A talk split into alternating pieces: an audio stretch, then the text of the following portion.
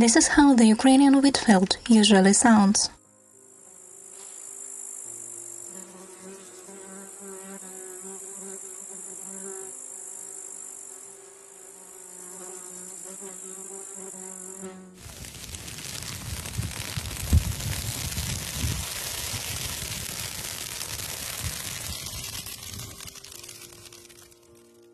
And this is the sound of it now, in wartime.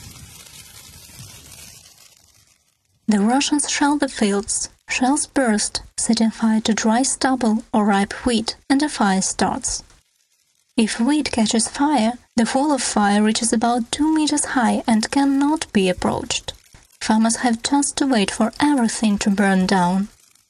With the full-scale invasion of Ukraine, the Russian Federation is killing not only Ukrainians, but also millions of people far beyond the limits of hostilities, applying food blockade and using food as a weapon.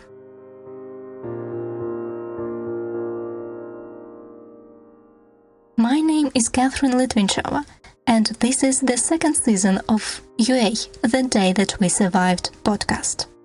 In season 1, we, as Urban Space Radio, together with dozens of volunteers, created 23 episodes for you about Ukrainians who have been holding Russia's invasion for five months already. We continue our work so that you stay updated on what is happening in Ukraine and, moreover, how Russia's war affects the world. You can support our work as an independent media and podcast platform on Patreon via the link in description to this episode. Today we are going to talk about Ukrainian farmers and global food security.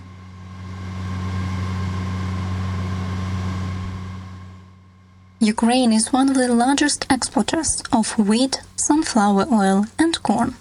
Every fifth ton of Ukrainian wheat goes to bread baking in the countries of Middle East, Africa, and Southeast Asia. In 2020, Ukrainian vegetables were exported to 95 countries of the world. Consumers of more than 100 countries ate Ukrainian fruits. Due to the Russian invasion, these volumes largely disappeared from the world market, which could not but affect the prices and availability of goods on the shelves of various countries around the world. Some politicians in the regions of the Middle East, Africa, and Southeast Asia are already voicing scenarios of hunger riots caused by shortages and price rising. By the way, the price increase is something you might have already noticed. Prices have also increased in Ukraine. In particular, the price of fuel has doubled. The foreign exchange rate also increased. These, together with the closed ports, have a deadly effect on Ukrainian farmers. Mikhailo Kolesnik is the director of the Yahoo agricultural enterprise located in the center of Ukraine. Currently, he does not know whether he will sow winter wheat in September. It will depend on the resolution of the port issue. We grow agricultural crops corn, winter wheat, and sunflower.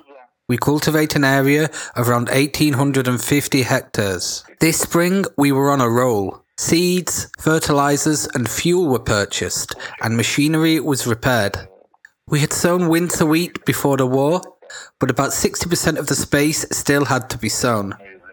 Now we have to sow winter wheat in September, but the price of our harvest this year is below zero. A ton of wheat costs 5.5 thousand hryvnias and on the market it costs 4.5. We don't know how to get out of the situation. We can't sell, there's no price. We're trapped in a corner. Before, we transported everything to the port in Odessa and sold it to transnational companies. There was no problem with that. The price was normal, as was profitability. But now the demand exceeds supply. We have so much grain, but there's no way to export it. There's no price for it. Barges are not getting loaded. Some grain is getting out through the Dunai River, but it's very little. Ukraine produces more than it can consume. Therefore, we have this situation on the market. The price for mineral fertilizers is calculated in foreign currency, but we price our produce in hryvnia. So we operate at a loss and consider now whether we should sow wheat and rapeseed or not. As far as I know, Plenty of farmers in the Odessa region won't be sowing if nothing changes this month regarding the export of produce. We need the port to be working because the demand for grain is there. If we don't sow, the land will remain idle until next year without any problems, perhaps full of weeds. But it's okay. But people will lose their jobs. No harvest, no bread, no rent money for shareholders. They understand there's war, but still ask when we will pay rent for the shares. Costs have skyrocketed. Costs have skyrocketed. Even though crop protection products are manufactured in Ukraine, ingredients still come from China and Europe. It's all in foreign currency. So a ton of fertilizer is counted in foreign currency. Superphosphates, a fertilizer made in Poland, requires 150 to 200 kilograms per hectare. Last year it cost 14,000 hryvnias, now it's 30. Diesel would cost 22 hryvnias per litre, now it's 57. It's a 100% price increase on everything. Wheat cost 8,000 per ton, now 4 to 5. Sunflower 22,000, now 10 per ton.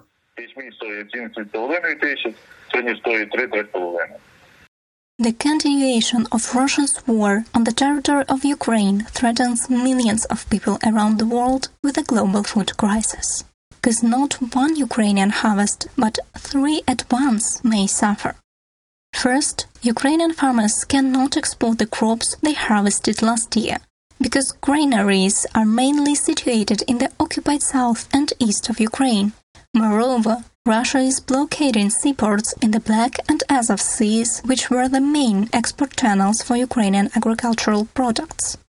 Russia doesn't hesitate to even steal Ukrainian grain and bombs Ukrainian granaries. There are also problems with the second harvest this year's one. Due to the increase of oil and gas prices, logistic problems, as well as because of the Russian shelling, it is physically impossible to carry out fieldwork. About 22% of all Ukrainian agricultural land is currently occupied by Russians, according to NASA Harvest satellite data.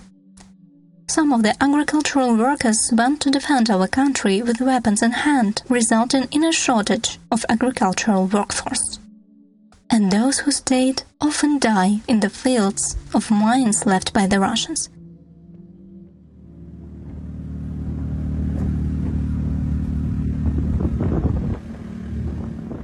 Farmers who lost crops due to the shelling and fires or inability to export it safely will not be able to receive money and carry out the next sowing. Thus, the third harvest is under threat. Not only farmers suffer losses, but also fertilizer producers. Serhiy from Zaporizhia has currently lost all contact with his clients in the occupied territories. Here is what he said about his work today.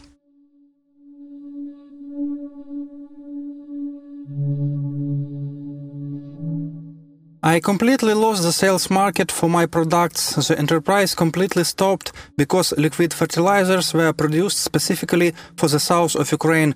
Because there are constant droughts and there are many greenhouses where vegetables, fruits, and berries grow. Now there is no one to sell all this because for those who grow the same thing but further north, dry fertilizers are so suitable, which are cheaper than liquid ones. The current sales will not allow for the enterprise to be maintained. Ukraine has planned a strategy to provide food for 1 billion people around the world by 2030. If the Russian Federation is not stopped, these plans will become impossible to carry out. At the same time, the number of people on the verge of starvation will increase by hundreds of millions every year. Russia's aggression against Ukraine is an aggression against the whole world. That is why Ukraine is making every effort to stop Russia. Our brave and dedicated agrarians, despite the martial law and constant bombardment, are already starting sowing campaigns where possible.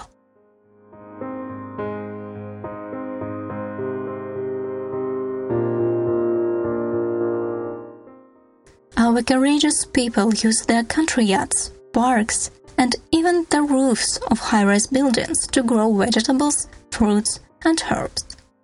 Here is the story of Roman, a young farmer from Ternopil region, western Ukraine.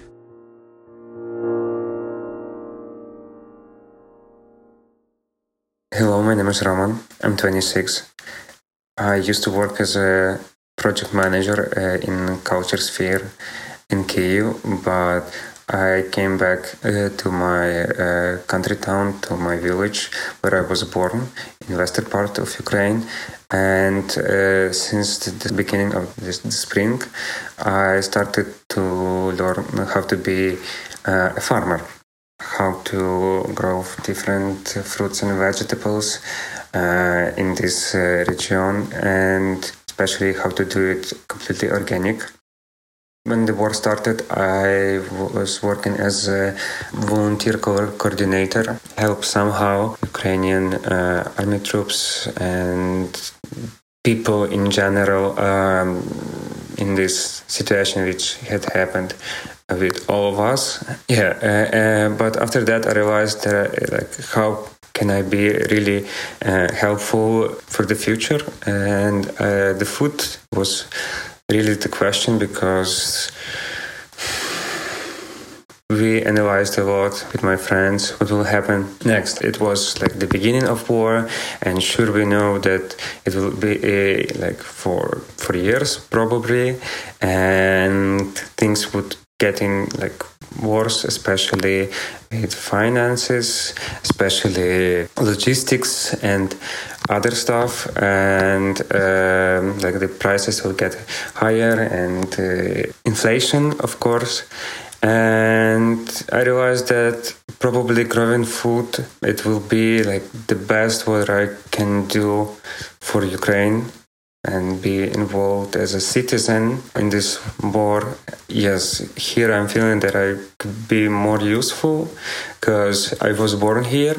I have uh, part of of the land where I can grow food this year it's not that much. I grow like some amount of uh, potato, cabbage, uh, tomatoes, uh, cucumbers. Like I'm doing that with my family. We all understand the reason why we have to do this. I was talking about um, generation generation memory, and I was thinking about um, stories from my grandma, which told us often about uh, famine, which was after Second World War, and uh, um, probably that is why we just on some basis of uh, our minds just started to doing that and realized that we have to do this and grow much more than we used much more that we need whether we can ensure not only Ukrainian but also international food security depends on real Ukrainians who plant victory gardens today. After all, more than 80% of fruit and vegetable production and more than 90% of potatoes in Ukraine are growing by households.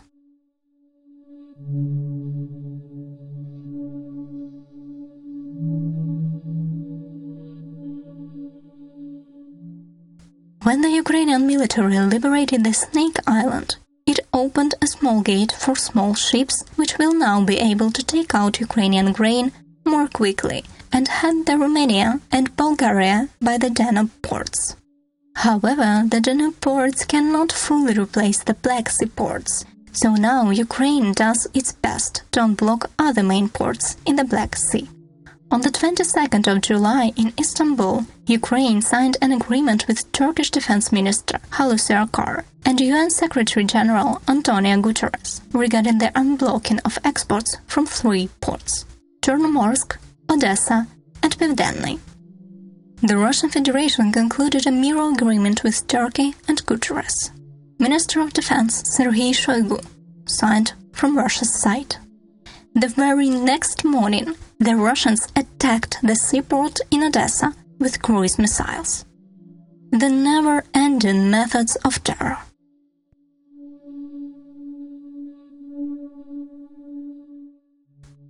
On the 1st of August, the first ship bound for Lebanon with 26,000 tons of Ukrainian corn left the Odessa port. And while the world is closely watching whether the agreement will work and whether the Ukrainian ship will reach its destination safely. Ukrainian farmers continue to harvest this year's harvest and prepare for the next season. Me, Catherine Litvinchova, was with you. Please share our podcast with your friends and support our project on Patreon. All links you can find in episode description below. Stay safe and hear you soon.